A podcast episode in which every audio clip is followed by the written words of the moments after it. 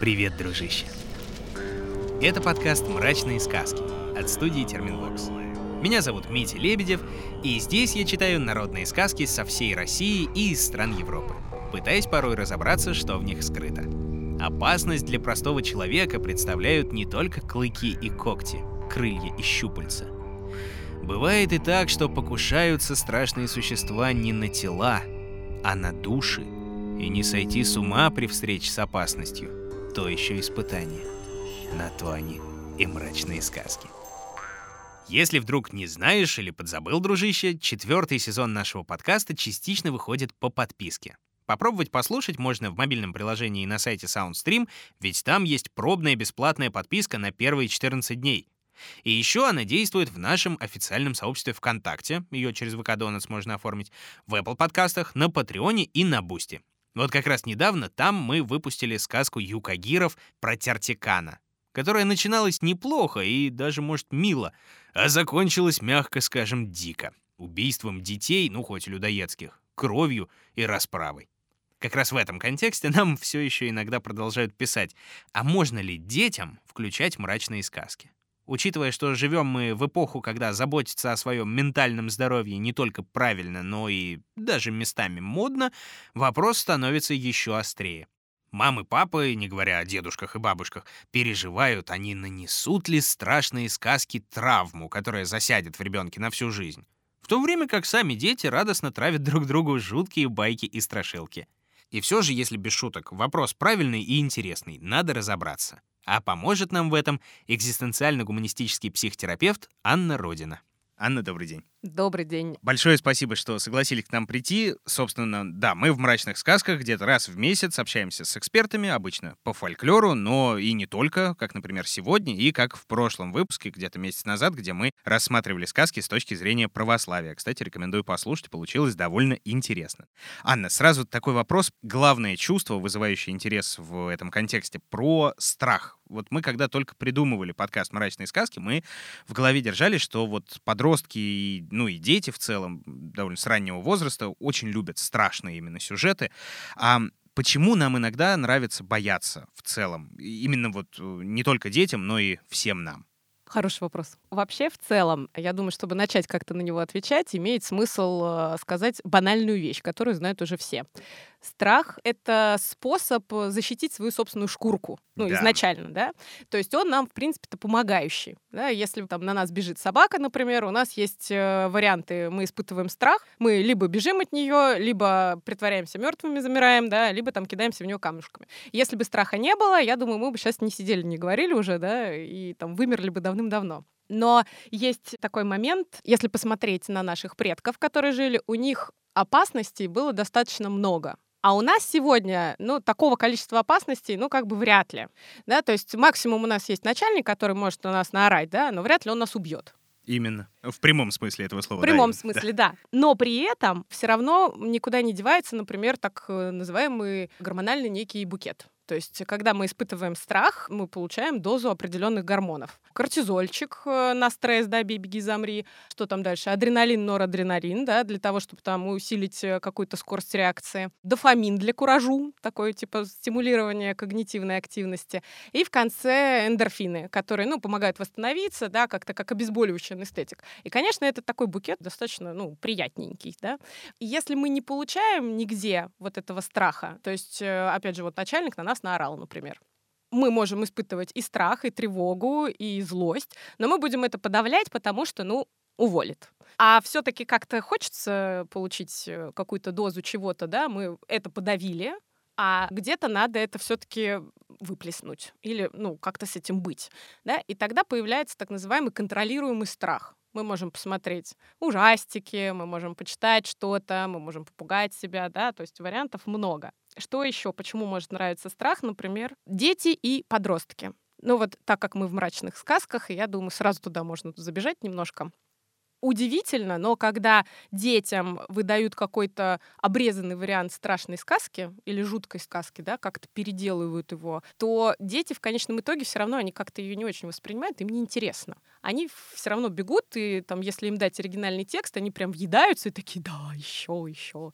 Вот, например, есть э, история с красной шапочкой, две разные интерпретации есть. Писали братья Грим и писал Пьеро. Mm. Вот Пьеро, например, оставил концовку, где волк победил. Он специально убрал вот эту концовку из сказки для того, чтобы вроде как была некая мораль, что там э, симпатичным девушкам не надо ходить, значит, по лесу, знакомиться с незнакомыми какими-то там ребятами, вести их к себе в дом. И вообще вежливые волки вообще самые опасные, да, как-то с ними аккуратнее надо быть. Детишкам маленьким не без причин, а уж особенно девицам, красавицам и баловницам, в пути, встречая всяческих мужчин, нельзя речей коварных слушать, иначе волк их может скушать. Сказал я, волк, волков не счесть, но между ними есть иные плуты, настолько продувные, что сладко источая лесть, девичью охраняют честь, сопутствуют до дома их прогулкам, проводят их бай-бай по темным закоулкам. Но волк, увы, чем кажется скромней, тем он всегда лукавей и страшней. Концовка «Красной шапочки» из книги «Сказки матушки Гусыни» или «Истории и сказки былых времен с поучениями» Шарля Перо. Но когда он убрал вот эту концовку, где есть исцеление некое и есть утешение в виде того, что этого волка все-таки порезали, значит, на маленькие части, он убрал весь смысл из этой сказки. И вроде как она такая жуденькая, страшненькая, мораль есть, но она в итоге не прижилась. И все равно вот версия братьев Грим, она более интересная, да, ее больше читают, потому что потом попозже об этом скажу, в каждой сказке есть э, некие составляющие, смыслы наделенные, почему именно сказка начинает работать. Так вот, вот если вернуться к тому, что мы там пугаемся, еще один из вариантов, вот про подростков сразу скажу. Получить страх — это не про то, что может нам нравиться, а скорее про то, что вынуждены дети испытывать этот страх.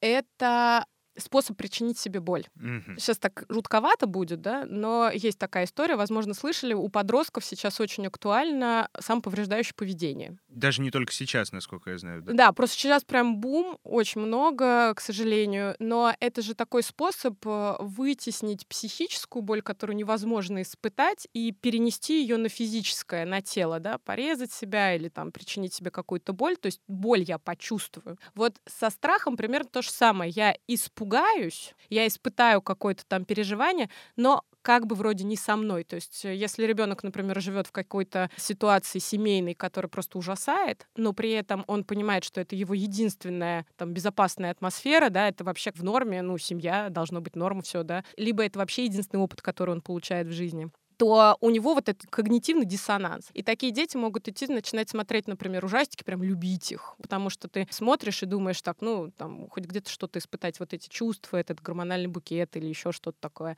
еще один из вариантов, почему может нравиться, мне этот термин понравился, прокачивать эмоционально-философский тренажер.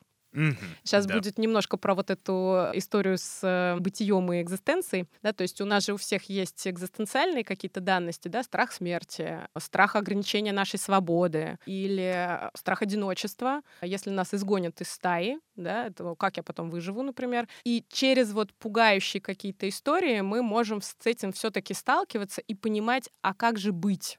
Мы можем идентифицироваться с каким-то из героев этих ужастиков, да, видеть, что они там, например, справляются. Вот у сказки есть концовка, чаще всего хорошая, да, и это позволяет, ну, как бы соприкоснуться с тем, что меня страшно, мне пугает. Мы никогда об этом не думаем, о страхе смерти, об одиночестве. Ну, точно не пришел вечером с работы, там, налил себе бокал вина и там... Надо подумать. Надо да. подумать про смерть.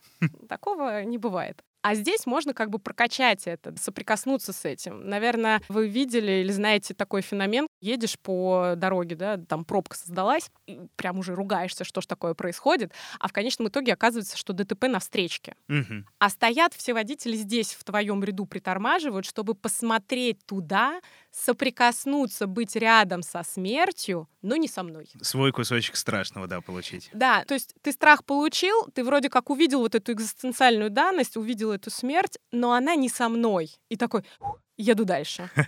Ну, то есть вот в этом плане, я думаю, может э, нравиться бояться отчасти, да. Кто-то вот прям любит пощекотать себе нервишки, может быть, это вот как раз-таки из-за гормонального вот этого букета, что получил дозу эндорфинчиков и спать пошел.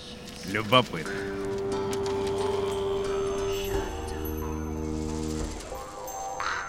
А в этом ключе можно ли сказать, что развивается каким-то образом особенным страх у детей? Мы в какой-то момент общались с фольклористом Никитой Петровым, один из прошлых сезонов, выпуск очень хороший. Почему сказки такие страшные? Если не слушал, дружище, послушай обязательно. Вот он как раз говорил, что в фольклоре и в мировом, и в российском в том числе очень хорошо видно, что страх и образы страшного развиваются примерно как у ребенка с возрастом. С чего ребенок начинает бояться, со страха чужого чего-то. И дальше через страх сепарации, страх чудовищ, то есть того, что не соответствует чему-то.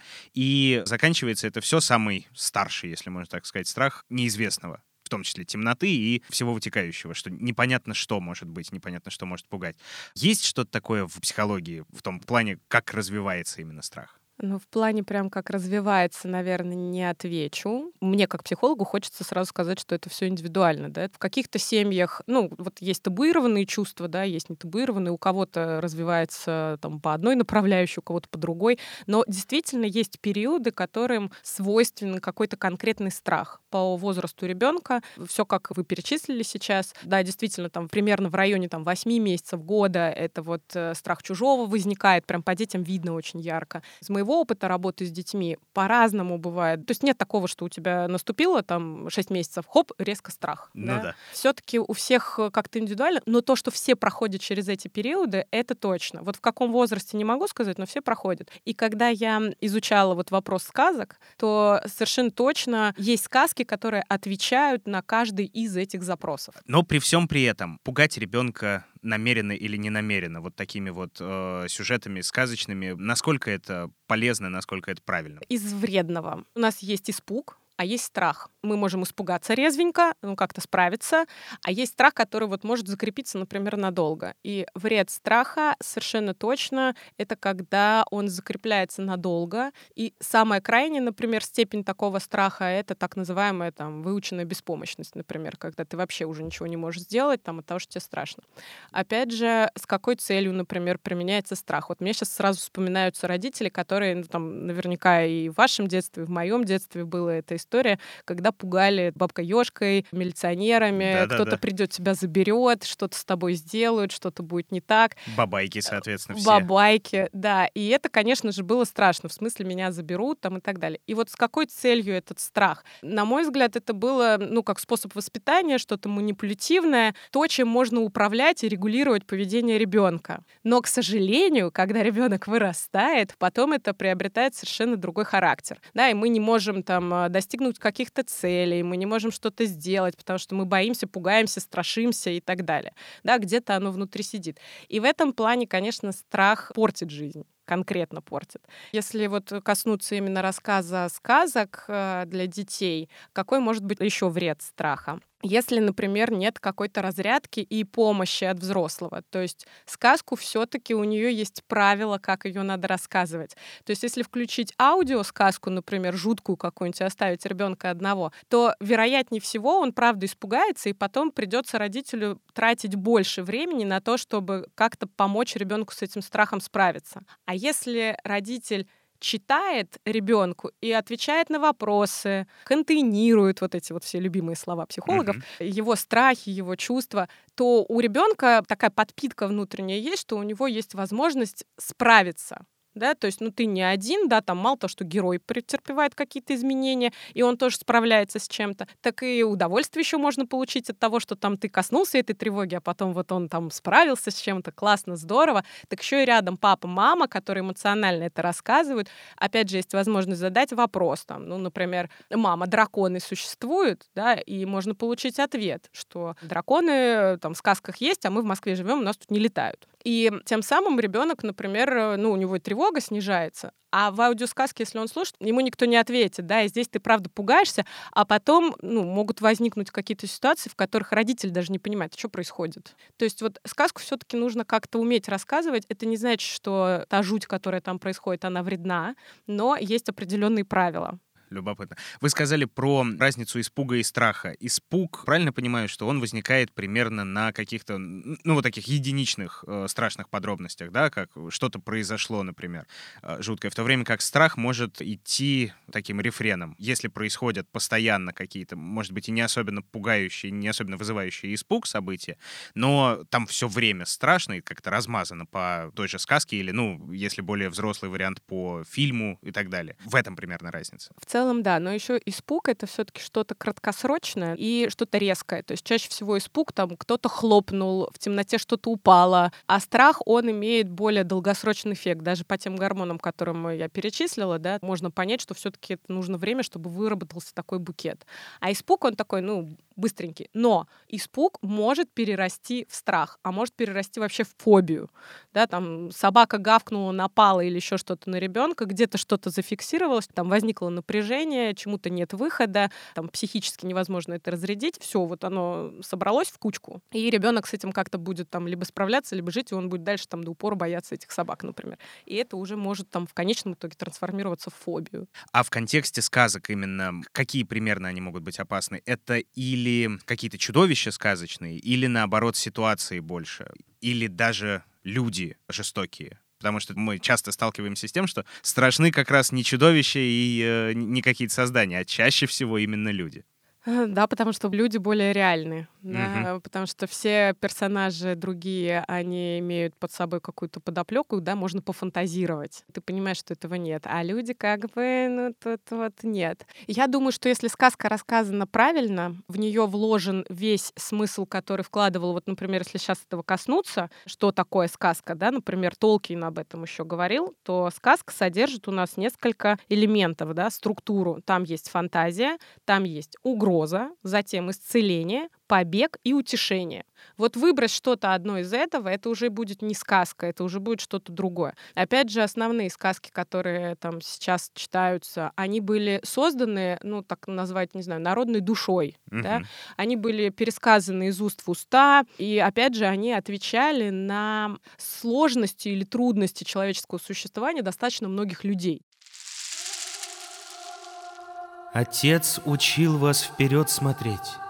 Не послушался ты, брата потерял, заячье сердце нашел. Сердце мужчины иди искать, брата иди искать. Из-за твоего страха пропал он, только смелостью теперь вернешь его. Нанайская народная сказка «Семь страхов». То есть это не то, что только со мной произошло, и я придумала эту сказку, а это прям огромное количество людей, которые вот что-то пережили, что-то поняли, и они вот придумалась эта сказка, и ее начали рассказывать. То есть есть важные элементы. Когда есть вот эти пять моментов, да, в том числе там побег, утешение, да, то сказка даже со страшными элементами, она позволяет испытать облегчение то есть вообще задача сказки для ребенка — это чтобы он после ее прослушивания вышел с облегчением. Какие-то элементы тут зависят от ребенка. Мне кажется, такая э, фраза классная в гомеопатических дозах. Хм да? да. Сказки хороши. Но понятное дело, что если ребенок содержался там в каком-то вакууме, да, где ему вообще не говорили ничего страшного, новости выключали, мир такой прекрасный, волшебный, и у нас тут э, розовые пони и единороги, то когда ребенок подрастет, выйдет на улицу, увидит, как там э, дядьки морду друг другу бьют, он испугается, он испытает ну, колоссальное вообще там э, стресс, напряжение, и вообще, что это, это мир такой. И это имеет обратный эффект. А если он услышал какой-то элемент в сказке, он может быть пугающим, он может быть про него профантазирует, да, и здесь, конечно, в помощь там родители, например. Я почему-то вспоминаю, как я прослушала один из ваших подкастов, а там была сказка, где, э, в общем, маму с младенцем в гроб э, закинули, и она там ему, значит, пальчики откусывала. Вот да. было такое дело, да? да. И я помню свои чувства, например, я реально как взрослый, я испугалась, думаю, боже, матерь божья. Хотя после того, как э, там я начала работать именно в этом направлении экзистенциально-гуманистической психотерапии, истории, когда ко мне приходят клиенты, вот когда слушаешь человеческие истории, вот откровенно ту жесть, которую они пережили, в кино на ужастиках мне уже не страшно. Ну, то есть от слова совсем. Но спустя какое-то время, когда я переварила, пообщалась с коллегами, которые любят вот эти тоже мрачные сказки, и мне такую подкинули мысль, что вообще-то это настолько про жизнь, да, поглощать своего ребенка для того, чтобы выжить. А теперь, внимание, колобок. Ой, да. Он ведь про это. Вот колобок ведь про это. То есть, да, ну, ребенок может зафиксировать какой-то страх, какой-то испуг, фантазировать, но если он получил разрядку, я не думаю, что это потом перерастет вот прям в фобию в какую-то. Я не находила, не встречала в своей практике людей, которые говорили бы, что меня сказка в детстве напугала, и я теперь, у меня вот фобия, вот этот список выкатил. Ну, я таких не видела. Знали в деревне, всякий, кто ночевал в том замке, умирал от страха. И вот уже похоронная процессия направлялась за телом. А Джованнино бесстрашный стоял у окна и курил трубку. Никого и ничего он не боялся. С тех пор зажил Джованнино счастливо и богато. И жил ровно до тех пор, пока однажды... Хм, пока однажды не оглянулся, не увидел собственную тень, да так испугался, что тут же умер. Итальянская народная сказка «Джованнино Бесстрашный». Кстати, про Колобка. Это же история скорее подсознательная. То есть э, там в тексте ничего ведь страшного нет особенно. Но что-то там все-таки может всплыть именно на подсознательном уровне там вообще кладезь может всплыть. Мне казалось, что в детстве это моя любимая сказка. Теперь я понимаю, возможно, почему. С Колобком какая история? Если взять самое начало, как там у нас дед, значит, бабки сказал, по сусекам помети, по углам поскреби или наоборот, неважно. Это про что? Я бы это интерпретировала так, что скучно стало, детей бы нам. Mm-hmm. Ну, то есть вот по поскреби там, может быть, мы все-таки родим кого-то. Она поскребла, помела, создала этот колобок. Mm-hmm. Но из какой потребности да, этот колобок создан? Из голода. То есть э, бабка с деткой готовы завести ребенка из голода. Что дальше происходит с колобком? Если да. символически вот переводим обратно на человеческий, у него есть два варианта. Первое — это всю жизнь оставаться под поглощением матери, либо второй вариант — раненько от нее сбежать. Сепарация. Да, но он же психически еще не созрел, он же еще не готов, у него еще там не развито критическое мышление, да, и по его песенке, когда он соблазняет всех э, подряд, кто ему встречается, заяц, волк и медведь, он же о чем поет? Я такой распрекрасный, я от всех ушел, я такой молодец, это такой про такой эгоцентризм, да. Ну, это тоже показатель незрелости, то есть он еще не готов к тому, чтобы встречаться там с этим взрослым миром, но он сбегает от поглощающей матери. И в конечном итоге он все-таки все равно съеден. И что самое интересное, лиса — это тоже единственный женский. Да. И я в этом месте так про себя хихикаю тихонечко. Я не про себя хихикаю. Ой, какой ужас на самом деле. а, а я про себя хихикаю, что молоденькие колобки-то в итоге женятся-то на лисушках. да, которые, одна. Да, продолжают их поглощать. Но это, конечно, юмористическое ну больше, ну, да. но тем не менее. Вот он простой банальный колобок. А там сколько всего-то? Любопытно. Кстати, дружище, если вдруг интересная история действительно разобраться, что именно скрывается в самых, казалось бы, детских и самых простых сюжетах, обязательно пиши в комментариях.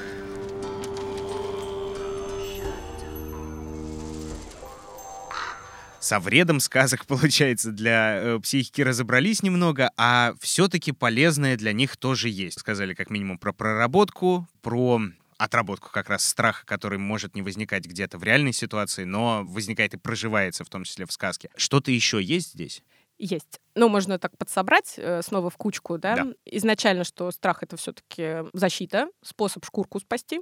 Потом учебные страхи, вот в виде сказок, они готовят нашу психику к достойной встрече с настоящим, с реальностью, да. Работая с клиентами, мне в кинотеатрах вообще не страшно уже, потому что, ну, как бы жизнь такая, когда подрастаешь, там после 25-30 на тебя вот это все наваливается, вот она реальная, да, там много пугающего вообще-то. И слушая такие сказки, видя, как там можно справиться, идентифицироваться с каким-то героем, появляется возможность, ну, натренировать вот эту внутреннюю мышцу и быть готовым к реальности какой-то. И я даже задумываюсь иногда на тему того, вот дети, которые не слушали никаких сказок, либо слушали сказки, которые лишены жестокости какой-то, я думаю, что это выглядит очень рационально. И если у тебя не возникает места для фантазии, да, вот фантазия не развита, то потом можно вообще-то возненавидеть весь мир за то, что он очень рациональный. Ну, там, ну, сложновато вообще, откровенно. Это же такая еще защита психическая, это рационализация, когда ты вообще ничего не чувствуешь, фантазировать не можешь.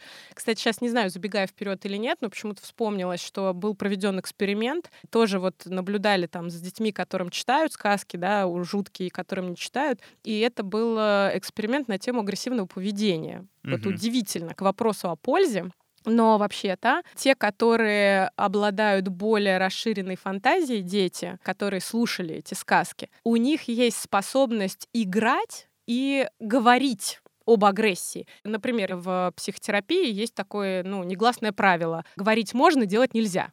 Ну, то есть, э, если клиент хочет кинуть в меня стулом, то лучше об этом сказать, чем его кидать. И у этих детей примерно то же самое было. Если фантазия развита, они больше говорят, чем делают. А те, у которых больше рационального и фантазия менее развита, они больше делали, и там было больше агрессивного поведения, потому что вот этой фантазии, вот этой феерии внутри нет выхода. Ну, это так называемая наша темная сторона. Да, многие родители хотят как-то детей оградить, типа, и так мир страшный, зачем? И они так тихонечко эти сказки убирают на дальнюю полочку.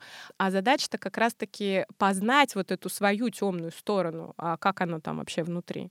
Опять же, вот симуляция какая-то страшных переживаний, да, например, она помогает понять, как действовать, как справляться. То есть мы ставим себя на место героя, например, и такие раз-раз-раз, оп, ага, все-таки не безвыходно, можно что-то с этим сделать. И еще чем польза сказки, на мой взгляд, сказка все-таки облегчает напряжение от бессознательного, от той самой теневой стороны. То есть, когда мы вырастаем, да, у нас есть возможность познавать свою вот эту теневую сторону и как-то управлять а в детстве все-таки ребенок обуреваем э, огромным количеством переживаний.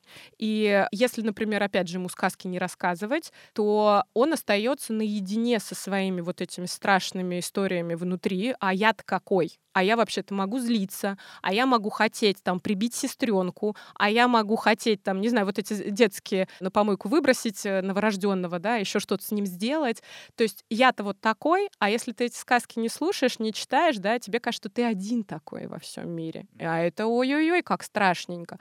А тут тебе прочитали, ты понял, что Оказывается-то вон оно как, сколько народу. Значит, я не один, значит, это нормально. То есть есть возможность нормализовать и снять вот это напряжение от э, теневой стороны, да, от нашей. Занятно, это правда, да. Я, кстати, еще хотела добавить в «Пугать или не пугать». Например, когда-то я читала про обряды инициации в племенах. Да. А там жуть жуткая вообще, что происходит. Но для чего тоже это делается? Ну вот если сильно жуть какую-то вспомнить, да, там мальчиков в определенном возрасте, их там могут, не знаю, резать, подвешивать, выгонять в лес в одиночку, справляться со зверем. Вот вернется, выжил, значит, все, теперь в клане с мужчинами тусуется. И через сказку, например, да, у нас же тоже есть возможность достигнуть Э, ну или узнать, как достигается большая зрелость. А вообще эта зрелость всегда достигается через боль или страдания, да. И чтобы подняться на следующую ступеньку какую-то, да, нам надо как-то преодолеть и разрушить предыдущую.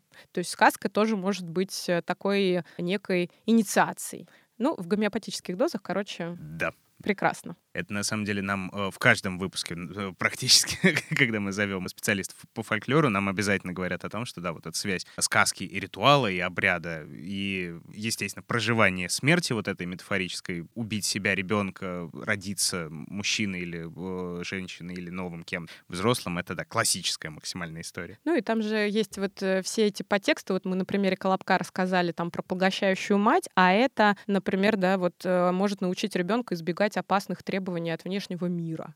Да, то есть вот мама вот такая. Ну, то есть такая двойная история. Еще, кстати, один из моментов, мне кажется, который мы не упомянули, он очень важный, э, то, что сказка все-таки ставит лицом к лицу с реальной жизнью. Например, часто она начинается со смерти. Да, умер, там, умерла мать, не знаю, братья, сестры, кто-то еще там помер. Жили-были муж с женой. Была у них дочка Аленушка, большая девочка, и совсем еще маленький сынок Иванушка. Когда родители умерли, Аленушка и Иванушка остались совсем одни на белом свете. Аленушка отправилась искать работу и взяла с собой маленького брата. Русская народная сказка «Сестрица Аленушка и братец Иванушка». Мы вынуждены столкнуться с какой-то этой реальностью. Это то, о чем вот вы сейчас сказали, да. Я, кстати, еще в какой-то момент подумала интересную мысль, что изначально мы сказки слышим, когда мы дети, а потом мы их читаем вместе со своими детьми. И у сказки есть задача на самом-то деле не только для ребенка, а мне кажется, что и для взрослого, который читает эту сказку. Потому что вообще-то на примере Колобка бессознательно я тоже могу подумать о самой себе, как о поглощающей, например, матери. Да, и там ну, что-то как-то не очень хочется, чтобы ребенок был съеденный лисой, например, там, в будущем. Насколько я знаю, есть в терапии такой метод, как э, сказкотерапия. В двух словах, если что это вообще такое и для чего он нужен, когда используется? Изначально, как мне кажется, все-таки это для детей, такой метод был придуман. Вот когда работаешь с ребенком, он многое вообще, соответственно, не понимает, у него нет каких-то взаимосвязей теми, которыми обладает взрослый. И через символы у нас есть возможность понять, что с ним происходит. Например, один из вариантов использования сказкотерапии — это диагностика, когда можно придумывать историю вместе с ребенком. Ну, например, самая какая-то простая, там, развелись родители, да, ребенок явно обуреваем количеством чувств всяких разных, он все время думает, думает, что это он там или так, или еще что-то. И можно начинать придумывать. Садитесь вместе с ребенком, и там вот жили король с королевой, была у них там, не знаю, дочка, принцесса или принц, мальчик, там, неважно. И ребенок отстраивается от себя, то есть речь-то не о нем, а речь о чем-то сказочном. И там рождается фантазия, и он начинает что-то выдавать. А вы вот начинаете фразу, оставляете ее подвешенной, и ребенок заканчивает. Либо предлагаете вот по очереди. Я что-то рассказываю, ввожу какой-то там сюжет, а ребенок продолжает. И таким образом можно, соответственно, вот у меня такое тоже было, когда можно понять, что с ребенком, чего он боится. И на самом деле реально вылазит страх, например. Ну вот если там второй брак, можно ввести этого персонажа, вот они там разъехались, король с королевой, а между ними каменная гряда. В общем, эта девочка туда-сюда ездит, а что она испытывает, например. Да? И ребенок начинает раз-раз-раз на видеообраза, хоп, и рассказывает что-то. А потом можно настолько тонкие взаимосвязи проследить с тем, что на самом деле происходит, да, или пример, когда там появляется какой-то там другой король, например, да, там приезжает, ребенку предлагаешь, а что происходит? А ребенок такой говорит, а он меня выгоняет.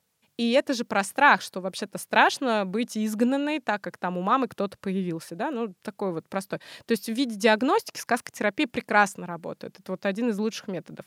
Можно придумывать сказки. Есть, э, например, метафорические ассоциативные карты. Это со взрослыми можно работать, да, то есть метод сказкотерапии со взрослыми тоже работает. Разложили какие-то картинки, вот сиди, придумывай там эту сказку, сюжет.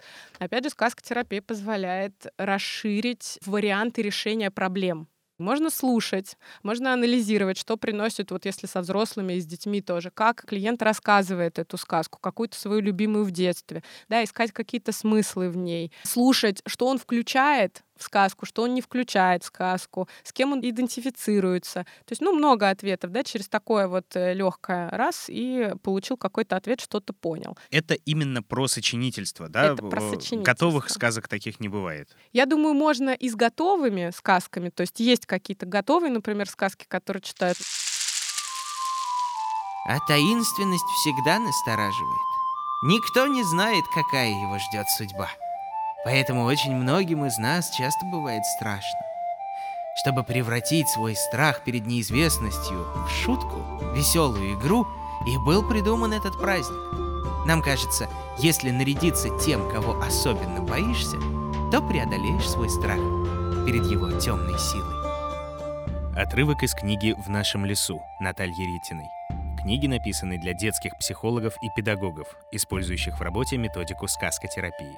Но, с другой стороны, это такая задача родителя, наверное, нежели прям терапевта. А вот в сочинительстве там иногда помрачнее вылезет, чем в написанном. Можно там придумать какой-нибудь сказочный салат, если с детьми. Можно брать персонажей из разных сказок и придумывать какое-то что-то новое. Но в том числе вот э, чудовища и страшные детали и тревожные моменты там в теории могут быть. Или она все-таки... То есть можно некомфортную ситуацию создавать для... Однозначно. Я считаю, что вот э, тут как раз-таки работая с ребенком имеет смысл ее и создавать. Ну, то есть хотя бы подводить к этому. Например, к вам приходит там ребенок к терапевту, и э, там от родителя он знает какую-то историю жизненную. Придумывается сюжет, в котором, ну, вообще-то мрачненько вполне себе может быть, и как ребенок себя там поведет, что он расскажет. А потом помочь ребенку справиться с этим сюжетом. И вот он как бы терапевтический эффект этой сказки. Но там совершенно точно будет жуденько что-то. И у взрослых, кстати, которые приносят там в этот метод, э, у них точно так же. Кстати, есть э, психокоррекция, сказкотерапии. С младшими школьниками отлично работает, когда вот через сказку, например, тоже четкий алгоритм действий выстраивается, как надо делать, так, так, так. Есть медитативные какие-то, да, которые как раз-таки с проблематикой работают, расширяют. А можно, вот основная задача метода, да, сформировать сформировать символическое и фантазийное внешнего мира и внутреннего мира. Угу. Ну, то есть, мне кажется, тут можно и читать однозначно какие-то жуткие сказки, да, но их совершенно точно надо прорабатывать, их надо обсуждать. А что ты чувствовал в этом? А что ты увидел в этом? А как тебе вообще было? Как-то работать с этим, не оставлять, что мы прочитали и пошли да, а вот, ну, как-то быть. А вот как вы считаете, в древности, когда только-только сочинялись, только рассказывались эти сказки, сюжеты легендарные, похожие, по крайней мере, могли они выполнять примерно такую же функцию, как сейчас сейчас те же сюжеты сказкотерапии? Да, я думаю, они и выполняли, скорее всего. То есть, когда их придумывали, мне всегда было интересно, я не знаю, есть эта информация, дойдет она когда-нибудь до нас, или надо просто покопаться там хорошенько, как изначально она все-таки придумывалась, эта сказка. Это ж сколько всего надо было сочетать, увидеть. Это надо было знать про эдипальные конфликты, это надо было знать про насилие, про все свои теневые стороны, да, про агрессию, про злость, про ярость. И как-то это все упаковать так, чтобы дальше потом куда-то пошло. Придумать этот сюжет. А может быть, если мы сейчас говорим о придумывании, может быть, это и было таким способом придумано. Мы же не знаем. Как раз, собственно, да, и мифы все, которые говорят в том числе обо всем том, что вы сказали, и сказки, которые так или иначе это выводят наружу. частично или полностью. Все-таки сказки важны, полезны, не надо из них ничего выкидывать и убирать, да, не надо делать стерильность и убирать жестокость, но надо уметь их рассказывать, быть рядом с ребенком или, ну, чаще мы же все-таки про детей, да, быть рядом с ребенком, объяснять ему там взаимосвязи и как-то обсуждать. То есть это может быть элемент, ну, создания близости, например, сформировать, да, помочь ребенку как-то справиться с внутренними демонами в том числе. Анна, спасибо вам огромное. Это было интересно. Я надеюсь, что, да, все, кто боится, все, кто переживает, смогут в ваших ответах, по крайней мере, найти для себя или успокоение, или хотя бы пользу какую-то частичную, да. Спасибо вам, что позвали, пригласили. Интересно было тоже это и как-то собрать в одну кучку и подготовить этот материал внутри себя. Спасибо вам. До свидания. До свидания. Напомню, что сегодня в гостях у нас была психотерапевт Анна Родина. А это был подкаст «Мрачные сказки». На всех подкаст-площадках и на YouTube в том числе слушайте уже вышедшие эпизоды из предыдущих сезонов и выпуски с гостями. Раз в две недели они все так же выходят для всех. И кто не успел записать в начале, записывайте сейчас. Подписка работает на SoundStream, там еще бесплатный пробный период, в Apple подкастах, на Патреоне и на Бусти. Везде, где есть возможность, оставляй, дружище, комментарии, оценки, отзывы, лайки, репосты, зови друзей и советуй, о чем еще интересным сказочным можно поговорить и что еще мрачно-сказочное можно почитать. Ну а на сегодня все, дружище. Все. Задавал интересные вопросы Дмитрий Лебедев. Собирала их в звуки и украшала Ольга Лапина. Рисовала картинки и превращала в анимацию Елизавета Семенова. Отражала настроение наших волшебных персонажей музыка Полины Бирюковой. Помогала с записями и текстами Юлия Цигулева. Уговаривал прийти к нам в гости Глеб Фадеев. А продюсировали все получившееся Дмитрий Лебедев и Кристина Крыжановская.